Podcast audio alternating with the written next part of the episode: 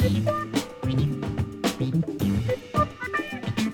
welcome to the bitter. Welcome, can you hear me? Welcome to the bitterest pill. There you go. That's a little better. Hey, welcome to the bitterest pill. It's Dan. I know, I know. Welcome to the bitterest. I know. There's guilt. Don't worry. There, there's plenty of guilt, my friend. Welcome to the bitterest pill. My name is Dan Klass. I'm recording uh, here in a box behind someone's garage in Orange County, California. It is currently August twentieth-something, twenty eighteen, Anno Domini. My apologies for not having recorded in a long time. Uh, every, basically every September, and I know this isn't September, this is August, but August for me is the new September. Every September I say, you know what I should have done? I say, I should have taken the summer off, because the reason I say that is because out of... Uh, Uh, guilt, I have take uh, you know I feel uh, hi, how are you? I always feel guilty because I never record during the summer because I'm too busy driving people around, et cetera. So how have you been? I've been worried about you. You seem fine, but I hope everything. No, I'm kidding. You seem fine. Don't freak out. I don't know, who, right? I'm just randomly talking into a microphone in what passes for a living room five out of seven days a week. Don't mind me. Although I have, since, I guess, May, really spent an inordinate amount of time driving up and down the coast of California. Now, the reason for that is, you know how it works. You've, you've, this can't possibly be your first uh, time listening to this program. And my, uh, you know, my wife and I have two kids, one of whom goes to college in downtown Los Angeles. And the other one goes to high school, our lovely daughter, uh, here in Orange County. So when the college one is out of college, he has nowhere to stay anymore in downtown L A. So he goes back to our house under the flight path at Los Angeles uh, International Airport.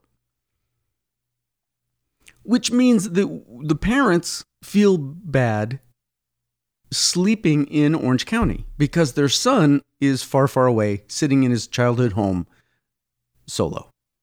So I spent mu- much of the summer working in Orange County and then driving up to L A just in time to kind of have dinner with Hudson and then uh, pass out, basically. It was it was it was it was a long and uh, exciting summer, to say the least, tongue in cheek. So that's really not what we're going to talk about today, but but uh, the kids are both back in school. They've been back in school since the middle of August. I know it took me like a week to finally get to sit down and do this, but um, but I hope you're well. So what we're going to talk about, so so I'm sure a lot has happened, but here's the thing, and and this is kind of good news and bad news, and it's good news for life and bad news for the podcast, is, you know, I've been working um, since January, and, you know, life's been humming along pretty nicely. But what what happens is, and in in, in in a way, this is kind of sad as a, a person that, uh, you know, for the last thirteen, fifteen, whatever it's been years, gets on this microphone and complains about his life. I don't have anything to, com- first of all, I, I partially don't have anything to complain about. And secondly, uh, secondly, what? Are we, are we just coining new phrases now? Secondly, uh, most of the things that I'd love to complain about, I really can't because I really shouldn't. So I'm finally, you know, now that I'm working and, and meeting new people and, and trying to be perceived as a normal person in a in a more normal community than Los Angeles, right? I mean, Orange County, where people are a little more normal, I can't come on the mic and, and I can't, there are just certain things I can't complain about.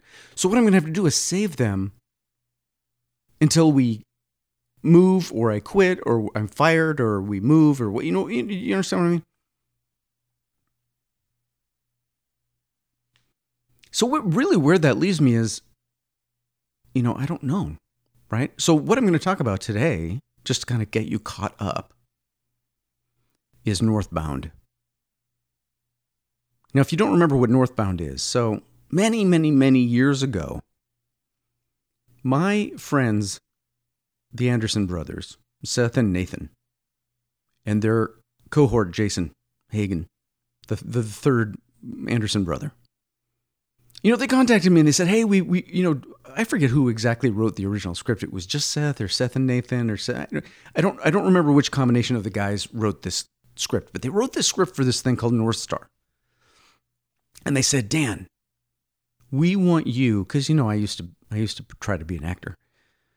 Um, um, Dan, we have this role that we want you to play. If, and we're, we're going to try to get this movie made.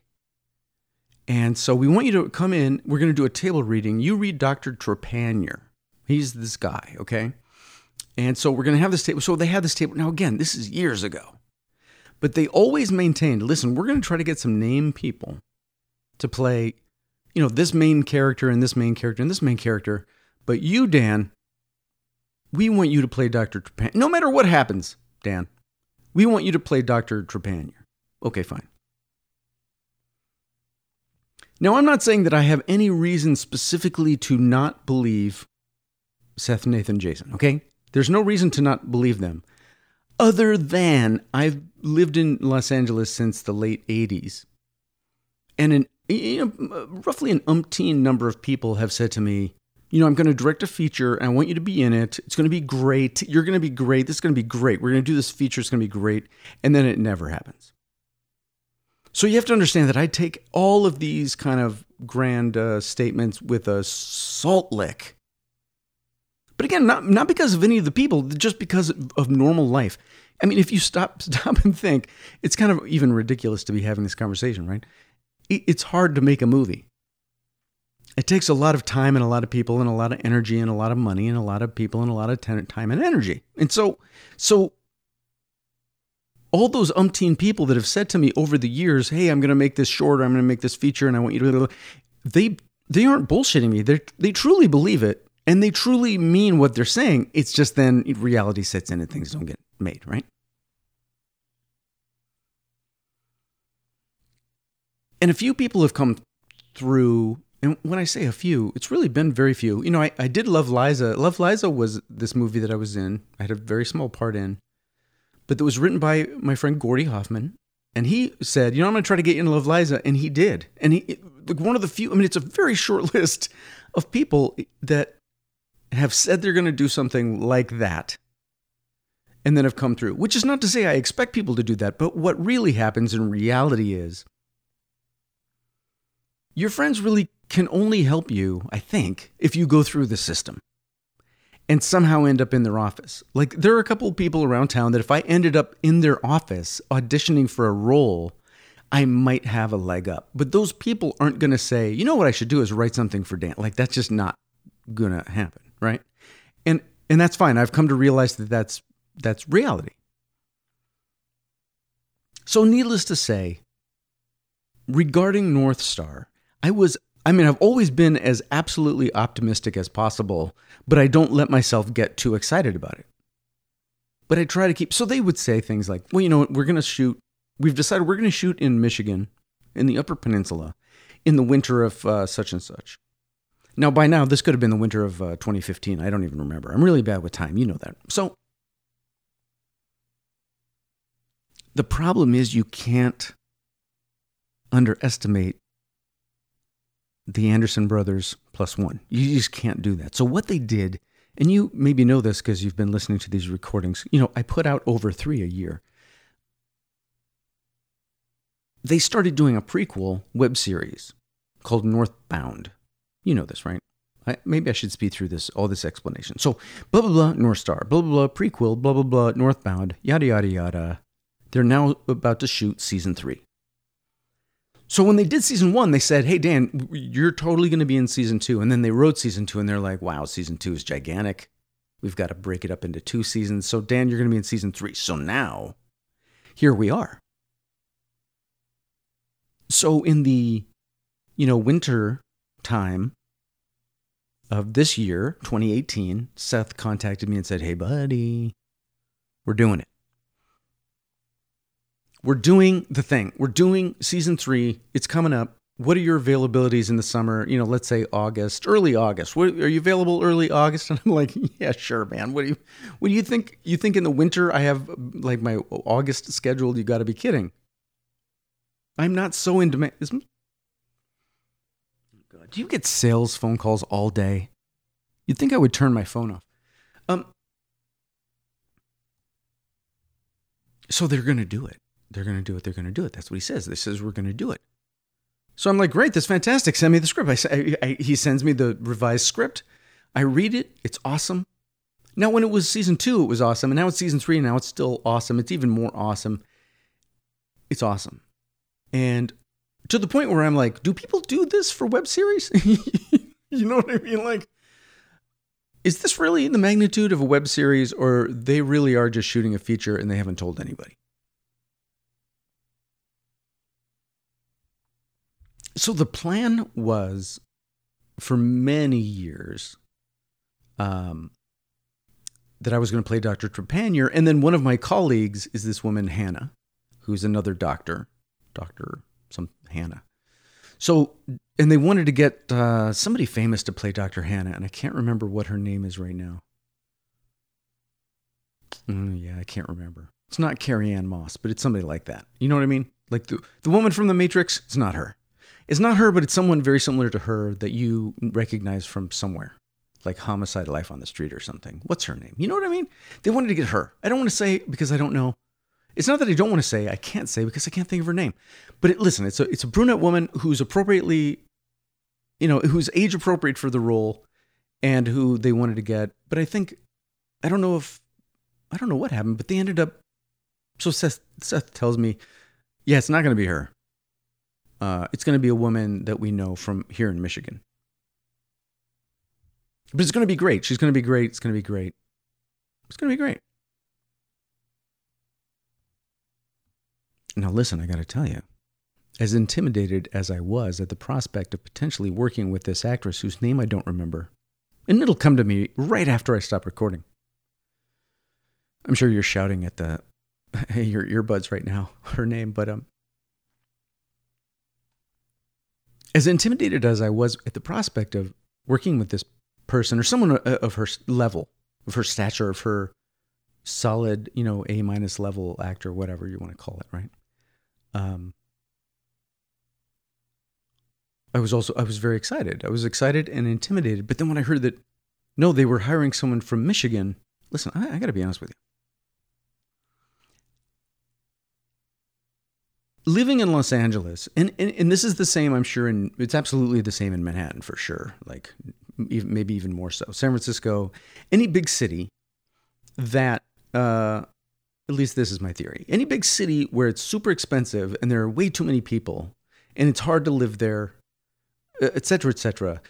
To, to maintain that, you have to kind of convince yourself on some level that anyone doing that is superior to anyone not doing that. And to, and to do that and survive, give, right, you create, you create this superiority complex. And what I mean by that is, I don't know anything about actors that are outside of Los Angeles or New York, but I have to assume that they're getting, right? You get someone from like random town, Michigan. What have I gotten myself into? Now, listen, I'm a nice person and I don't, right? I don't want to judge, but the, the part of me that has to, like, it's a survival thing. I've been starving and beating my head against a wall, actor-wise, so to speak, for how many years now? twenty-five, thirty? I have no idea. I've been in the Screen Actors Guild for two decades, begging, please, can I just make enough money to get health insurance? And so to do that, you you do. You, you have to assume that that system is the superior system compared to not doing that and just hoping for the best. So, and listen, L A actors, and probably New York actors too, although they probably do more theater, but L A actors are really the most overtrained people in any profession, considering the training they go through, and then compare that to like thirty seconds of selling toothpaste. Uh, you, you know what I mean? It's a weird situation. But I've seen, listen, I have complete, I have complete faith in Seth Anderson. Complete, complete faith. Now, I don't think Nathan's going to be there because he's too busy here in L A being like super hot artist, seriously. and Jason lives I don't even know where. So it's it, this is Seth's ball game up here in the in the really in the upper upper upper Michigan, like almost in Lake Superior, Michigan. Now the crew must be awesome. I don't know, I don't know how they're doing it, but each season is better and better and better. So the end of the second season, I'm telling you, it looks like a feature. So part of me, I've got it in my in my head, like I'm going to go up there and I'm going to really show these people what a real actor's about. You know what I mean? I, I've got to I've got to go in there with, with confidence. I can't I can't have any uh, hesitation or trepidation, any kind of Asians whatsoever. And I got to just hope that the people that I'm working with can, I don't, I don't want to, this is going to sound snotty, keep up, right? Now, the realistic part of me knows, th- this is actually the biggest part that I've ever had in anything. I've been an actor since, you know what I mean? If you take, like you look at all the acting I've ever done in anything and take out school plays, this is the biggest thing I've ever done. As far as like pages of dialogue and numbers of scenes and stuff like that. Old Doctor Trepanier is a big deal. That's why I've very, very patiently been waiting for what could be five years by now, maybe even more, to do this role. So I'm thrilled. Trust me. Ooh, I'm thrilled to be going to, to where the hell I'm going. I don't even know where I'm going. I, I know it's called Iron Mountain. I know they have an old movie theater there. That's where they premiere Northbound every year. And I know Seth is there, and I know Seth knows what he's doing. And, and and after that, I don't know anything. Except I know that I have my, my dialogue in my backpack.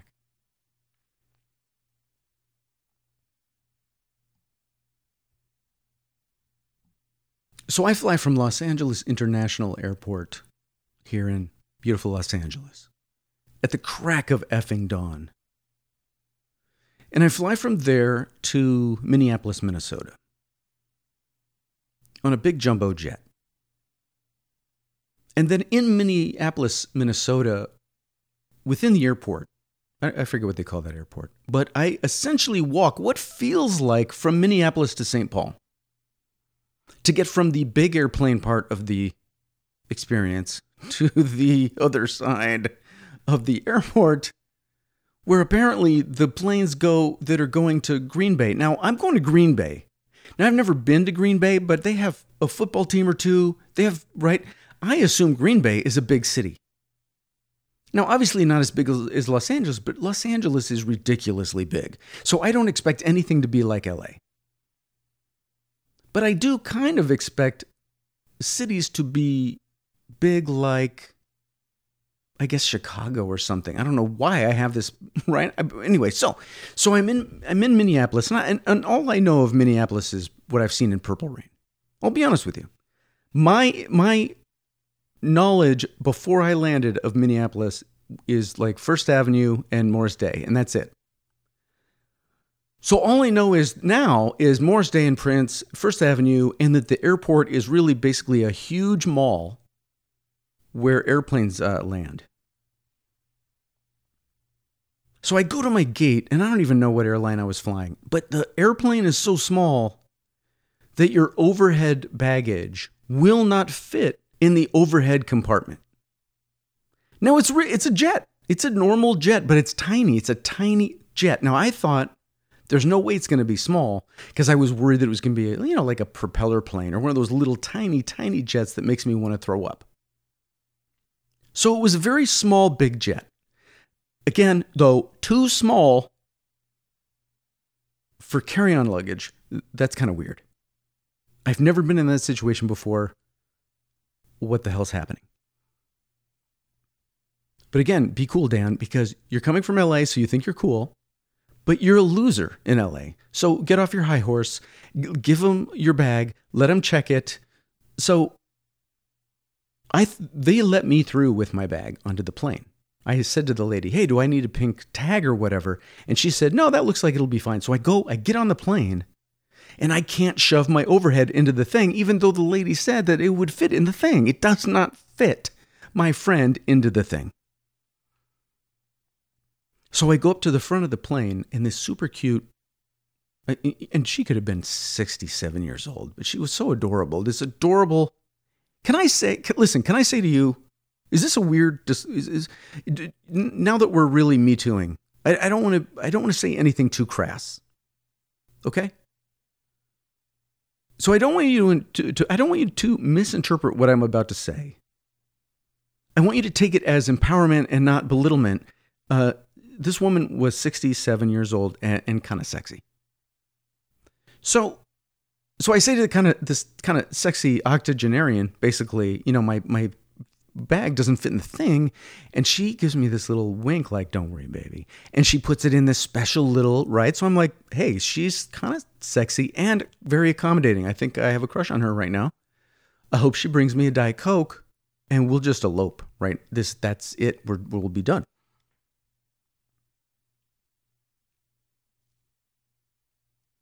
So within very short order, we uh, land in Green Bay. Now, I will say this, and again, I don't remember what airline I flew. It might have been Delta.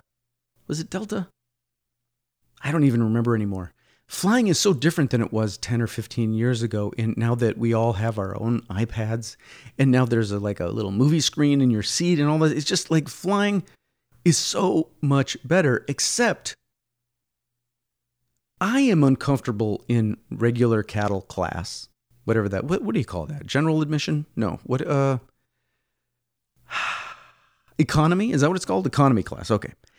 I, I fly economy, obviously, most of the time, and I can barely get into the seat, and I'm only about five, six and a half. So I feel for all you normal sized people, I don't know how you do it. Maybe you just have given up and you take a train. I like, I don't know what's going on, but oh my God, we got to stop making that space smaller. So I get off the, I get off the plane. Now I'm in Green Bay, Wisconsin. And again, I've gone from Los Angeles to Minneapolis to Green Bay. My assumption is Green Bay is going to be obviously not a huge city, but a medium size. The airport at Green Bay is like a toy airport. It's like an airport that I had when we were kids. We had a little plane and you'd kind of push it around because you were five years old and you'd make a sound with your mouth or whatever. And you'd pretend, right? It was like a Play School brand airport. I think there are two runways, one for each direction, and that's it. To the point where, so so Seth and I have been texting. Seth is great. So Seth is really on top of everything. And Seth and I have been texting. And I text him that I've landed. And then and then I go, and then I go, hey, you know, dude, um, yeah, so I'm headed out. Oh, and he said, yeah, we're going to be there in like ten minutes, fifteen minutes. I said, great, that's perfect. I'm going to get a bite to eat. Where should I meet you? And he texts back, don't worry, we'll see you. And I think maybe this is like a funny Wisconsin joke. Like, I don't understand what he's talking about. But when I went outside, the reason he said that is because there, okay, seriously, I'm not exaggerating, one other car outside of the airport in Green Bay, Wisconsin. One car. I don't, I, I don't even think it was, a ta- I don't think that I saw a taxi in Green Bay. Now, maybe I'm particularly sensitive to this whole thing because I live, or used to live, whatever lives, kind of live, next, like literally in Los Angeles International Airport. So to me, my God, living at the Green Bay Airport, that would just be, it would be so quiet, it would be creepy. It's that kind, it's that small. Now, before I go outside, where there's literally two cars, one of which is Seth and his fiance, I want to get something to eat. Now, where I come from, again, and, and Minneapolis was the same way, but but definitely in Los Angeles, it's like walking through an upscale mall. You know, you, you can get pretty much anything. Burgers and pizza, and I, and I don't mean crappy, well, you can get crappy burgers too, but you know what I mean? Like, there's the Wolfgang Puck's pizza, and the such and such, whatever the cool new burger is, and this and that. You know, like, I think there's a, a the counter. Do you have the counter where you are? Probably not. And, and and I'll tell you in a couple minutes how I know you don't have a counter. So, so I, now listen, I know that I'm probably going to eat at like, and I don't mean this to mean anything, but I know I'm going to probably eat food at this airport at like T G I Fridays. And I'm perfectly fine with that. I'm perfectly fine. I'm not a snob. I will eat at T G I. Absolutely. T G I Fridays. What what I end up doing is getting, what was that? I, mean, I think in theory it was a panini or something, which again sounds very different than it actually was, from what was essentially an open-faced, oops, sorry, an open-faced bar. That was the only place I saw in the entire airport to get food. It was essentially a bar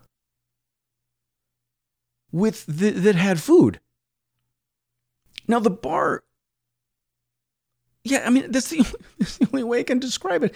There was like a big island and a guy in there who kind of, you know, like looked like he was on parole for some violating a farm animal or something. I mean, he really looked dour, you know, he was really like not enjoying. And I thought, well, maybe that's the culture. Maybe no one in Wisconsin smiles. I have no idea. Like, you, you got to understand, I, I'm so out of my element that this is like a sitcom. And I knew it was going to be like a sitcom, but I didn't really want it to be like a sitcom. I wanted it to be normal. And, and I'm clearly in a sitcom where the airport has two runways. Everybody's wearing Packers uniforms. And I'm buying a seven hundred fifty dollars panini from a guy that looks like he'd rather hurt me than than give me food, but but not really hurt me because that would take energy. Like, I don't understand. But people are in the airport, in this little bar, in the middle of nowhere, drinking. It's like two in the after. Like, I don't know what I don't know what's happening. And because it's a sitcom, the guy actually starts making conversation with me. But again, he's not smiling. And he's not, like, he he's minimally accommodating. Like, I, I can't even do an impression of it for you. But but he starts asking me, like, oh, where are you coming in from? You know what I mean? And now, now what do I do? What do I do? Do I say that I'm here from Los Angeles? And then maybe we have that conversation. Do I tell the truth slash lie and say I came from Minneapolis, Minnesota, which is actually true, but obviously bullshit? Um. Because if he asks me anything about Minneapolis, all I know is that the, there seems to be a lot of shopping you can do at the airport. Like, like I, I don't know anything. So I figure, okay, I'm just going to, you know what I mean? I'm just going to say Los, uh, Los Angeles. Now, I think the inevitable reaction is going to be, oh, wow, what what are you doing, right? Because when I checked in to fly to Green Bay from Minneapolis, I checked in with the lady, and the lady's like, oh, coming from Los Angeles? Ha, ha, ha. I think you're going the wrong direction, which, mm, that's a way to sell it. Um, so when I said Los Angeles, again, superiority complex, I expected him to say, oh, my, why are you, why are, what are you doing coming from Los Angeles? You know what he said? Nothing. He went and, you know, had to get somebody a beer. Because I'm sent, I'm essentially in like depressing Cheers, where Sam is still drinking, and he's really kind of like doesn't shave anymore and let himself go. He cuts his own hair, that kind of thing, right? So I'm waiting and I'm very nervous. I have two pieces of carry-on. I have my carry-on carry-on, and I have this black backpack, which I didn't really realize until much later is enormous. So I look like a middle-aged turtle standing around fidgeting with his phone in a bar in an airport in Green Bay where there's no people. Except for the people, like everyone I've seen so far in Green Bay is in this bar. So it takes a while for him to heat up my panini thing, whatever it was. It wasn't a panini. Was it a panini? I don't know what it was. It, listen, it had it was a sandwich that I recognized the name of. So I'm waiting, and this guy comes up behind me, and the guy has got to be seven feet tall. And he's dressed like a pilot. And he's clean shaven and bright eyed, and he looks he looks like the kind of guy you want piloting your plane. And I hear him say something to the bartender guy who gets the food. And he says, and at first I don't even understand what he says. At first, all I just hear is, hey, can I, oh, oh, oh, like that. Like it was just, you know what I mean? They tell stories of when where was this? I, I, I'm going to, you know, destroy this story. But, you know, when when indigenous people were in their indigenous land and then big ships would sail up from Europe to kill everybody, that they sort of couldn't see the ships because they had no frame of reference. And that was one of the ways, unbeknownst to the Europeans even, that they were able to get so close and not get attacked and right away. It's like the, the the indigenous people couldn't process what was happening. And like that, there's a seven foot tall pilot behind me and he goes, "Hey, do you wah, wah, wah," like that. And I don't know what the hell is going on.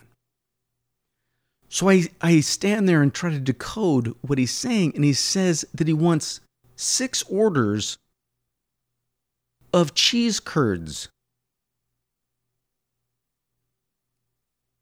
and to this day, I'm not clear what that means other than, "Ooh, that sounds disgusting." Please tell me that you're going to give six or whatever it is orders of cheese curds to uh, like a hundred people, because if you're each ordering an order of something called cheese curds, you're giving me the heebie-jeebies.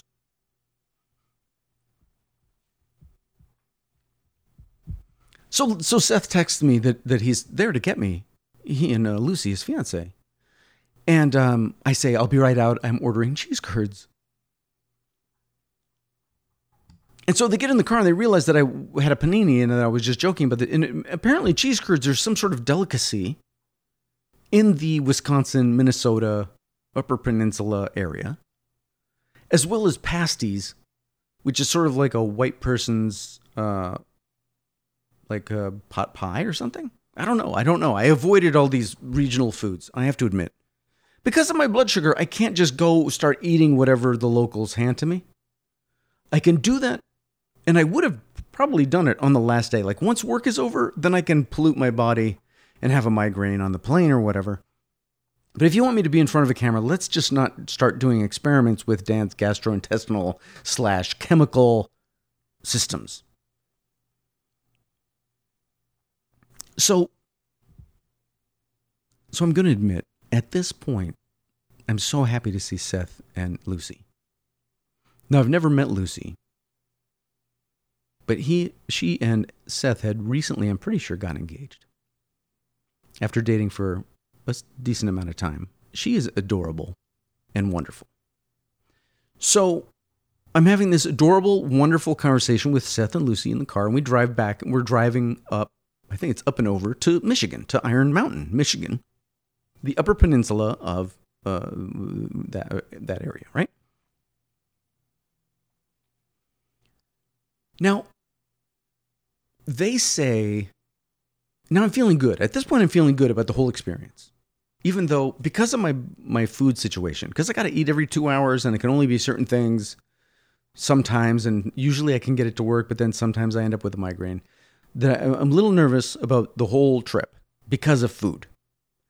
And, but now I'm feeling good because I'm with Seth and Lucy. They're going to take care of me. I can just feel it. They've got some weird parental thing going where they're, they're like hosting me in some ultimate host way. Except very soon after I get in the car, one of them says, "We're going to go to Starbucks. I hope you don't mind." And I'm like, "Of course I don't mind. I go, right? I end up in a Starbucks all the time." They said, "Yeah, because there's not a Starbucks anywhere near where we live for like miles and miles and miles. So we're going to swing by a Starbucks now because I don't know when the next time is we're going to go to a Starbucks." And I'm like, "What are you talking? Like, I can't." So now I'm I'm in this thing of like, this is, you're exactly articulating one of my worst fears. Not that I need a Starbucks, but to me, Starbucks is a symbol of if I need to eat something, I can always go to Starbucks.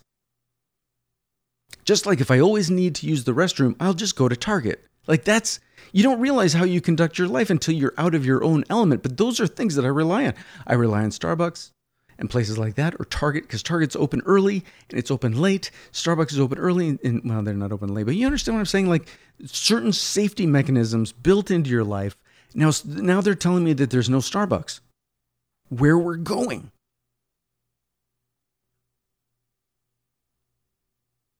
Well, it turns out there's no Starbucks anywhere near Iron Mountain. And there's no Target. Now, you've got to understand,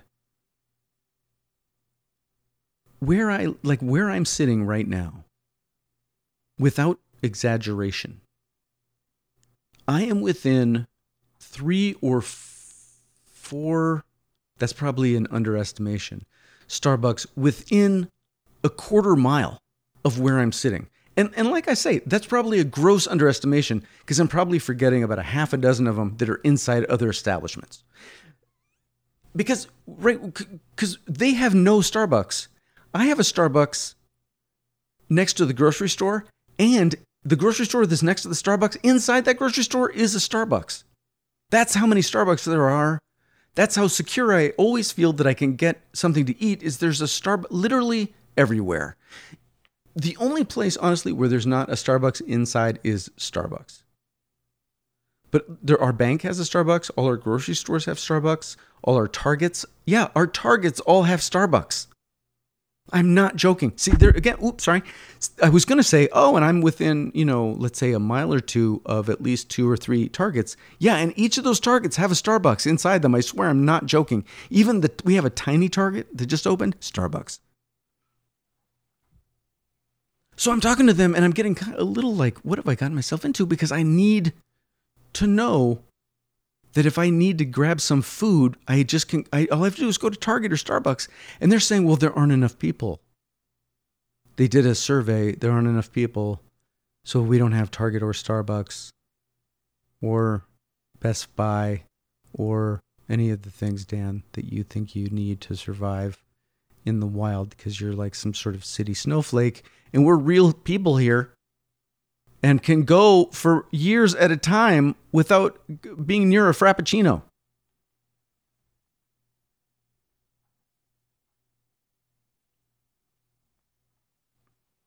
Eventually, we end up in Michigan. Now, I've got to tell you something about this drive. So we drove for two hours, give or take, from from Minnesota. No, from... Not Minnesota, uh, what do you call it? Wisconsin, Green Bay, to Iron Mountain, Michigan. The topography of that area is so, so, so similar to how I grew up in Rochester, New York, that I felt it was an, it was just a it was a bizarre and beautiful experience. In that, and you got to try this somewhere, because because there are two elements. There's the positive element and then the like, uh, I don't know what element. But basically, I felt like I was in my hometown. The way it looked, the way it smelled, the way the roads were laid out, the side of the road with reed grass and here's some fresh standing water. Like I felt like I was home, but without the burden of worrying about whether I was going to run into somebody from high school. So I highly recommend that. Do some research and go to a town that is essentially where you grew up, but nowhere near where you grew up. Because then you don't have the burden of all that nostalgia and all those expectations and, you know, people that you made mad and stuff like that. But you still kind of feel like you're getting to go home.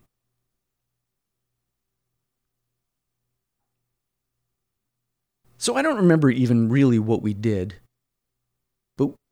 Part of the plan was we were going to go to this theater, this old theater, where they show Northbound when it premieres. And I think we were going to rehearse or something. And Seth was going to introduce me to some of the people in the cast. And I'm like, oh, you know, this will this will be fun. But you know what? I mean, you got to understand. I, like, I, I really hope that I'm putting things into context. When in Los Angeles, when you work. At least my experience has been, you know, because I usually only work for a day. You come in, you do your job, you get the hell out. Like people, um, people introduce themselves and are nice enough, and it's very professional. But but then you just leave. Like you don't. Your job is not to make friends. Your job is to. Whoops, sorry. Your job is to, um, you know, do your job and get out, get out of the way. Don't do anything to slow down the train. So coming into this situation, I just don't know what to expect on any level. So we go in to this theater. It's called the Braumart? Is that right? I kept saying it wrong when I was there. I think it's called the Braumart Theater. It's in Iron Mountain. It's a great old theater. And Seth apparently has just kind of taken over this all this office space upstairs. So, so I got to tell you something. For me, this is like out of the ideal movie of like, where where are we going to shoot half the thing? And where are we going to, you know, where do you keep the wardrobe and everything? Well, in an old movie theater, of course. Like old stairs and paneling on the wall. And somebody and I, who was it? I think it was Lucy, took me into the old projection room, and we're sn- snooping around in the projection room. I mean, it, I, we were kids in a candy store. And I'm f- totally fanboying out because I've been, right, I've been a fan of Northbound for years now. And there's the wardrobe room, and they've got all this wardrobe on mannequins, so because it was part of a display for when they premiered the season two or something. I don't, all I know is that it's like this tiniest little Universal Studios tour. I'm loving it. I'm fanboying out. And then they start introducing me to all these people that keep showing up. I'm not sure who they are or what they do, but they're all so nice, and they're also like... And I guess it goes back to my analogy. So you find a place where the topography is similar, but without the burden of running into people that you know, but with the pleasure of meeting people that you feel like you've known for years. How does that sound? I don't I don't think we even read through the script or anything. I think we just talked about stuff. I met my My uh, main kind of like co-actor star, Allie. Very nice, very beautiful woman. Very great energy. Like everyone's just so nice and so bright-eyed and so good-looking. It's just, you know what I mean? But not good-looking in a like, I'm trying to be good-looking way. Good-looking in a like... Because I don't want to say normal because that sounds dismissive. They're just like... I, and I'm saying this is better than Los Angeles, because in Los Angeles, everybody's trying to be good looking. These are people that are just kind of living their lives with such ferociousness that it's magnetic. They're, and they're talking about, you know, they're really into making Northbound, but they also have other lives. You know what I mean? Like, this one owns property, and this one loves to go hiking, and this one the, is in metallurgy or something. Like, I I don't even fully understand half the conversations I'm semi-hearing. All I know is, like, these are people living their whole lives. And and I've spent so much time in my life trying to believe that you have to live in a big happening city to be living. And the truth is, I'm alive, but I don't really live. I'm almost, it's almost like I'm just sitting around kind of waiting to die. Where these people, and I'm when I say these people, I mean like everyone that I met, seem to be like living every single day and doing like amazing things. It was so mind-boggling and so inspirational and so like, I want to buy a house here right now. I'll never get my wife to move here, but I gotta, maybe like a summer house or something. I can come for the summer. We can hang out and make Northbound season eighteen. I don't, you know, like I just don't understand what's happening. So, I yeah, I don't even remember. We just hung around and talked, and we, I think we had some pizza, and I met every, you know what I mean? It was just great. Seth has put together this literal family of people that are helping make Northbound. And they've got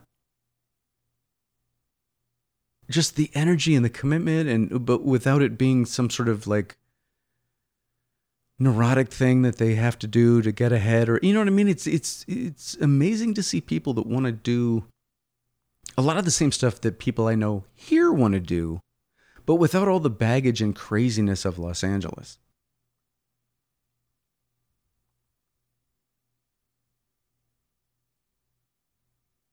So the truth is, before I went to, um, before I went to wherever I went, where did I go? Minnesota? No. I keep saying, whenever I want to refer to a place, I refer to one airplane stop before it. Have you noticed that? Yeah. Before I went to Michigan, truthfully, I, I got to be honest. So Allie, that I was going to do my scenes with, she and I had rehearsed on Skype with Seth. And listen, I'll be honest with you. I'm trying to make a story out of it, but it's not worth it. She's a very good actor. Okay. After the Skype thing, I was like, oh my God, this is going to be great. She's doing so much better than me. This is, I'm so happy. I need someone to make me look good because, I, right? I'm just a hack. I don't know what I'm doing. I can hit my marks or whatever. You know what I mean? But like, whatever. So the first day of shooting, um, we had to drive, we're driving again now, we had to drive from Iron Mountain at the crack of dawn. I think we all met at like five in the morning. We had to drive up to, I almost said Caltech, um, Michigan Tech? Yeah. Because Allie and I have a bunch of scenes up at Michigan Tech where we have to yell at each other. We have to yell at each other in an elevator and in a stairwell and uh, walking down a hallway. There's a lot of yelling at each other. I'm yelling at her for a while, and she's yelling at me for a while, and then I'm trying to convince her of something, and then she's trying to convince me of something. You know what I mean?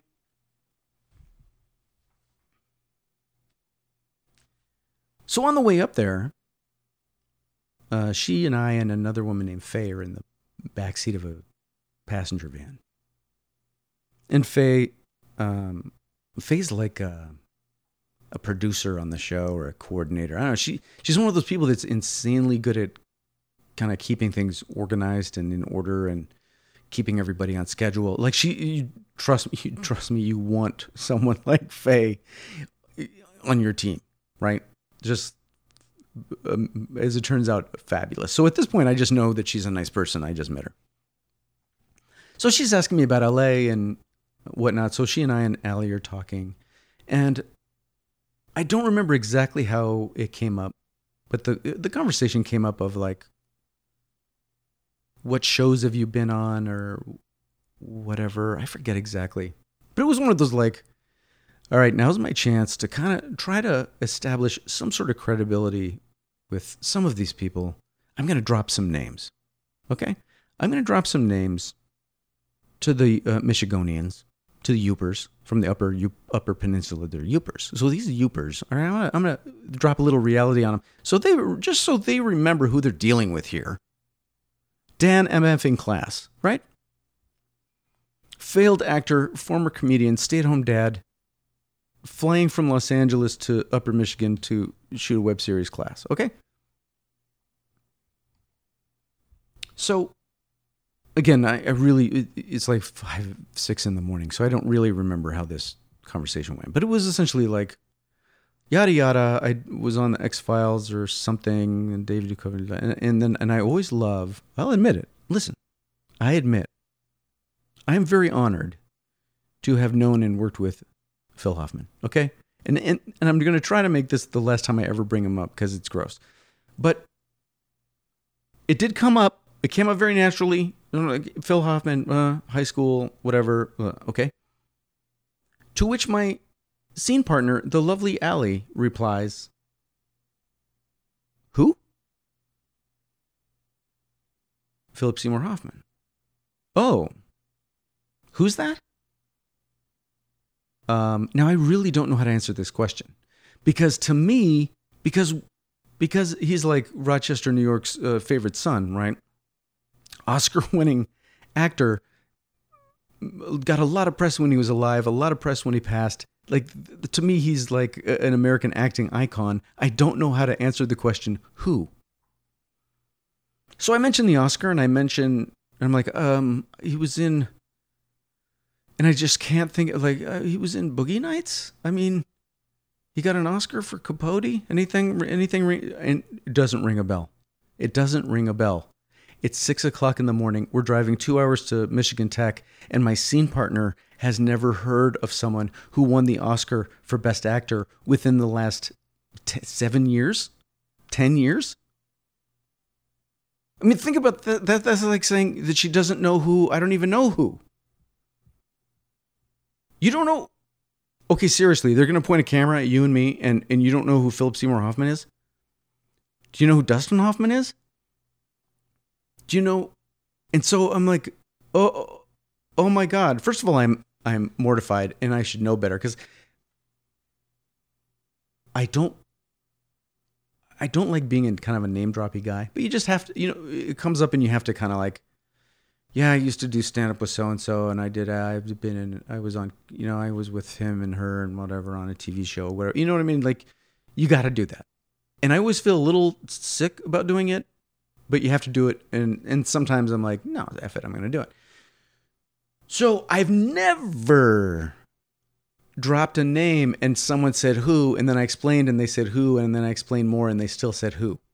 And I've certainly never done that with someone that I was then going to be on camera with for the foreseeable future.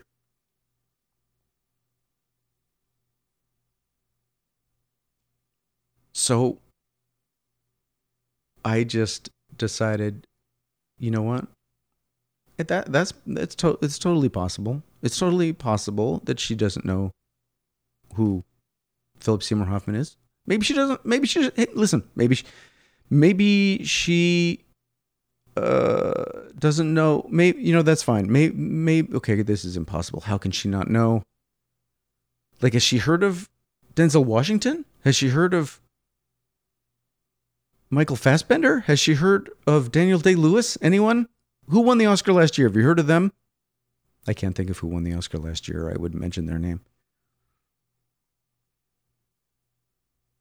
Okay, Dan, don't be a jerk. Because listen, you're meeting a really, a lot of nice people, and you have to come back in October. Okay, those are two things to remember. Just remember, Dan, you're meeting a lot of very nice people, and you're coming back in October. Okay, so you, you got to just, right, chill out, stay fed, do your thing, and do your thing, okay? And just try to remember your G D lines. Don't worry about who knows who's who. This isn't a competition of like who, right? This is a thing where d- you just focus on your Doctor Trepanier talkie-talkie and not get yourself all in a bundle.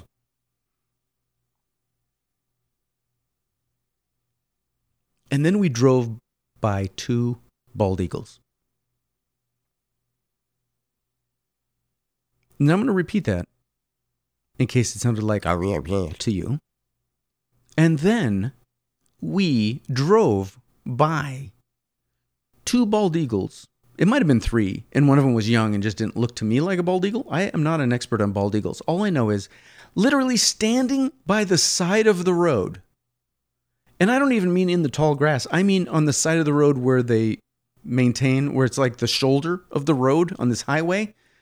Two or poten- potentially three bald eagles.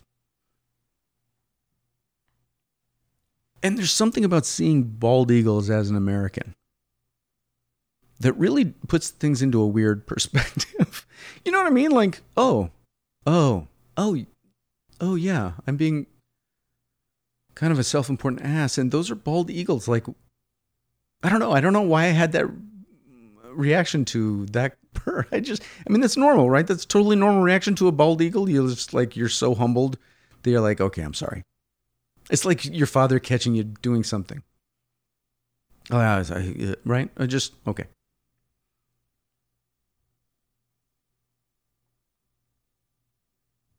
So we go to Michigan State, uh, no, Michigan uh, Tech. Beautiful school. We're we're hanging out in this cool uh, building where they study the water. It's all this water studying stuff. Now, Seth has asked me to be an extra in a scene where um, they just needed a bunch of extras. So I said, sure, and I put on the costume. Now, it turns out Dickies, so they needed a bunch of scrubs, okay? They needed scrubs for the extras, and Jason, super producer, called Dickies. You know Dickies. They call, he calls Dickies and says, "Hey, you know, we need a bunch of scrubs." And Dickies like is like, uh, "Oh, what color?" And they sent boxes and boxes of the most comfortable scrubs. Now, I've put on a lot of scrubs, and they're all they are all terrible. And these were so nice. It's so soft. If you ever need scrubs, I'm not joking. This is not a paid endorsement. Buy, get these Dickies scrubs. I don't know what kind they are, but they're awesome. Anyway, so basically, I got a chance to be an extra, and all I had to do was sort of kind of sit there. And um, so I took a nap in the background, being a human prop. But so the real main point of what I wanted to say was, so so I get in my Doctor Trepanier uh, drag, you know, because the extra thing is over, and now it's it's me and Hannah, uh, I think for the rest of the day. And I don't remember, I don't remember which we shot first. It doesn't really matter. But Hannah and I have a very complicated relationship. There's a lot of backstory that I won't get into. Um, and the situation between us, you know, it's very well written. So it's one of those things where we have very similar goals, but completely different ways of trying to attack that goal. You know what I mean? And so we're walking... Um, I forget, like I say, I forget which one we did first. I don't remember if it was the hallway or the stairwell. It doesn't really matter. The point is, so we start running through the scene, and she and I had been running lines a little bit. So I was, I, I basically don't know my lines until we're on the set, and then they finally get hammered into my brain when, when there's no more time to stall. You know what I mean? That's just apparently the way my brain works, which I, I uh, would imagine was making Allie very nervous because I kept saying I don't know my lines, and I kept looking at my script, and I had warned her. I said, "Listen, Allie, I got to tell you something. Right as we're about to roll, okay, they're going to say all the stuff that they say on a set. You know what I mean? Like s- rolling, sound speed. And right before they say action, I'm going to say to you, what's my first line? And I apologize, but I'm not joking. I won't know what it is." And that's not some cool acting technique that I have developed. That is a horrible, neurotic anxiety reaction to being in that situation. And it has not served me well ever. So, so here I am. We've got the crew. We're going to shoot. We're we're in all our outfits. I've been waiting to shoot this scene for five years. And I'm acting with someone who um, I don't know their background at all, other than I think she directs children's theater, and and I know for a fact she has no clue who Philip Seymour Hoffman is. And sound speed and, uh, and rolling uh, uh, and action, and we start doing our scene, and she is amazing. I don't know... I don't know why or how. I don't know what she's doing. I don't want to think about too much what she's doing. I assumed she was a theater actress that's done some theater stuff. You know what I'm saying? But that's a whole different ballgame from being on camera. She was so good that I literally had to keep myself from watching her act while we were in the middle of the scene. Her eyes are drilling into me. Her n- lip is quivering out of fury. She turns on me like she's going to strangle me to death. It was like... Unbelievable. Unbelievable. Take after take. Tireless. Tireless. Allie. And I was, I was so,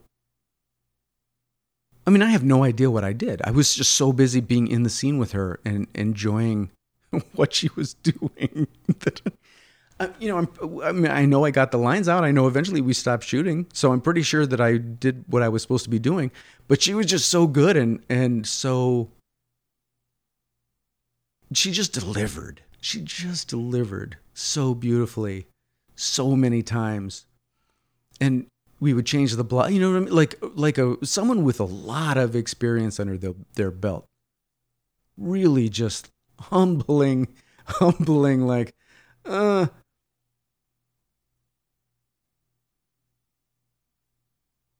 So the next day we were hanging around waiting to shoot. Uh, we were shooting at the movie theater. Not in the theater, but in that building. And somehow it came up, and I Oh, she she said something like, I don't know how you're, because I have some techno babble, so to speak. And um, she said something like, oh, God, I don't know how you do that. But you're good. You know, you're you're good. You're able to spit all that stuff out. And I'm like, baby, you have no idea. I was on the X-Files and I stunk. I, there was this line. I couldn't get it out or whatever. And she conf- she's like, I, I know you were on the X-Files. I saw that. I watched your reel. I cyberstalked you. I did my research. I'm like, oh, great. So she said, yeah, I was, I, I wanted to check you out because I wanted to, you know, I was worried about keeping up with you. And I'm like, baby,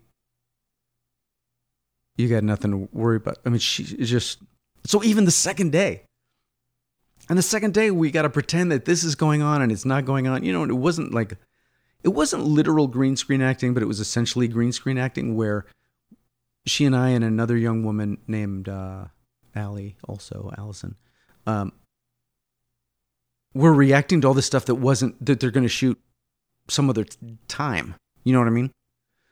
And she's just nailing it. I'm like, oh my God, I'm so glad that, it, like, she's carrying all this stuff. Is that horrible? I'm sorry, Allie, but yeah, it was like, I hope you couldn't feel me on your coattails or anything, but that, you know.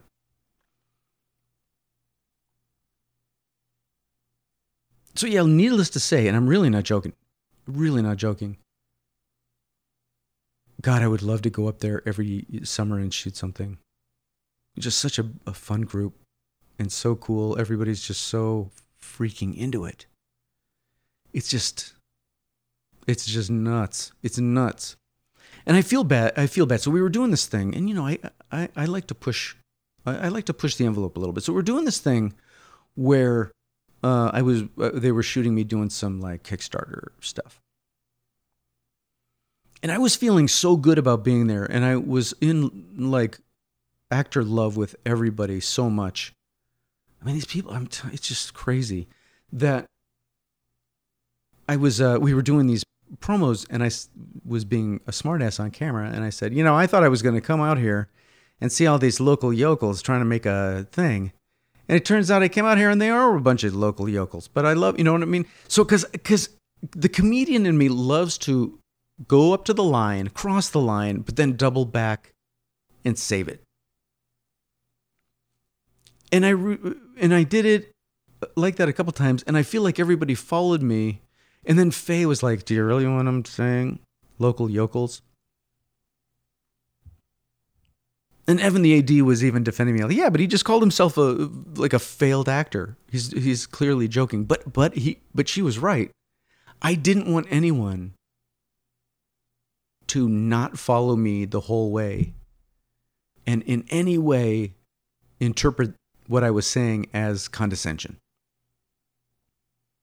Because what I say after that, if they don't hear that, then it's just me being a jerk.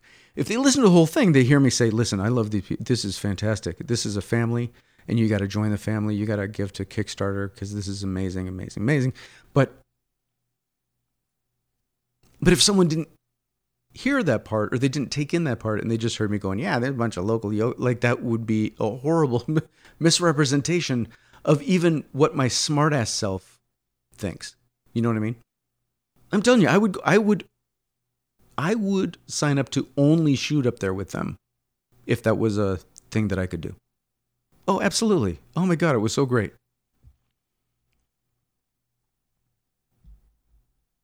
And I say with no, like it's, season three is going to be good. I mean, I hate to be so positive and non-ironic, but season three is going to be so good. The scripts are so good. What we shot uh, is going to be great. What they shot that we're not in. They did a thing where Hannah and her like assistant are doing this thing and running around and everything. It's just, it just, it just, yeah, for, for a web series with the budget that it has, it's monstrous and epic. And I cannot wait to go back. I can't wait to see it. Um, you know, I really wish that something horrible had happened that I could tell you about. You know what I mean? I pooped my pants or something, or somebody was a jerk, or I made out with, you know, someone's mom or something, but really it was just like, once I got there, it was, just, you know, unfortunately for the show, but very fortunately for me, it was just freaking wonderful. It was wonderful, except, and, and this is my fault. So I'm at the hotel, and I really want to iron my shirt. Okay? And so I go, and I look around the hotel room, and by hotel I mean motel, and by motel I mean building that used to be an old folks' home and is now being used as a motel. Um, I look around to find an iron, and I don't find one, but I do find a thing where the iron should be hanging in the bathroom. And so I go to the front desk, and I say, hey, how you doing? Uh, can I have an iron? And the girl that works there, who clearly has had no exposure whatsoever to anyone who's into their job, says, uh, hold on, let me look. So she goes in the back, and five minutes later comes back with no iron and says, no, I can't find one. And I'm too stupid or too nice or too much of a, a wimp to say, well, hey, uh, how about this? How about you figure out if there's an empty room and you go in there and get that god darn iron and give it to me, because I have a shirt that needs to be in front of a camera tomorrow. Do you understand? Like, can you problem solve this? Because, right, you you guys are receiving money, and uh, you've created this expectation that there's an iron in the bathroom. I want my iron, please. So I ended up ironing the shirt by making a towel damp and then scrubbing the shirt on the bed for a half an hour to try to get the wrinkles out, and then pulling on the shirt and then hanging the shirt and then doing that over and over. And I actually did a pretty good job. And the first thing I did, honestly, when I got to the set was spill coffee all over myself anyway. So I didn't waste time ironing.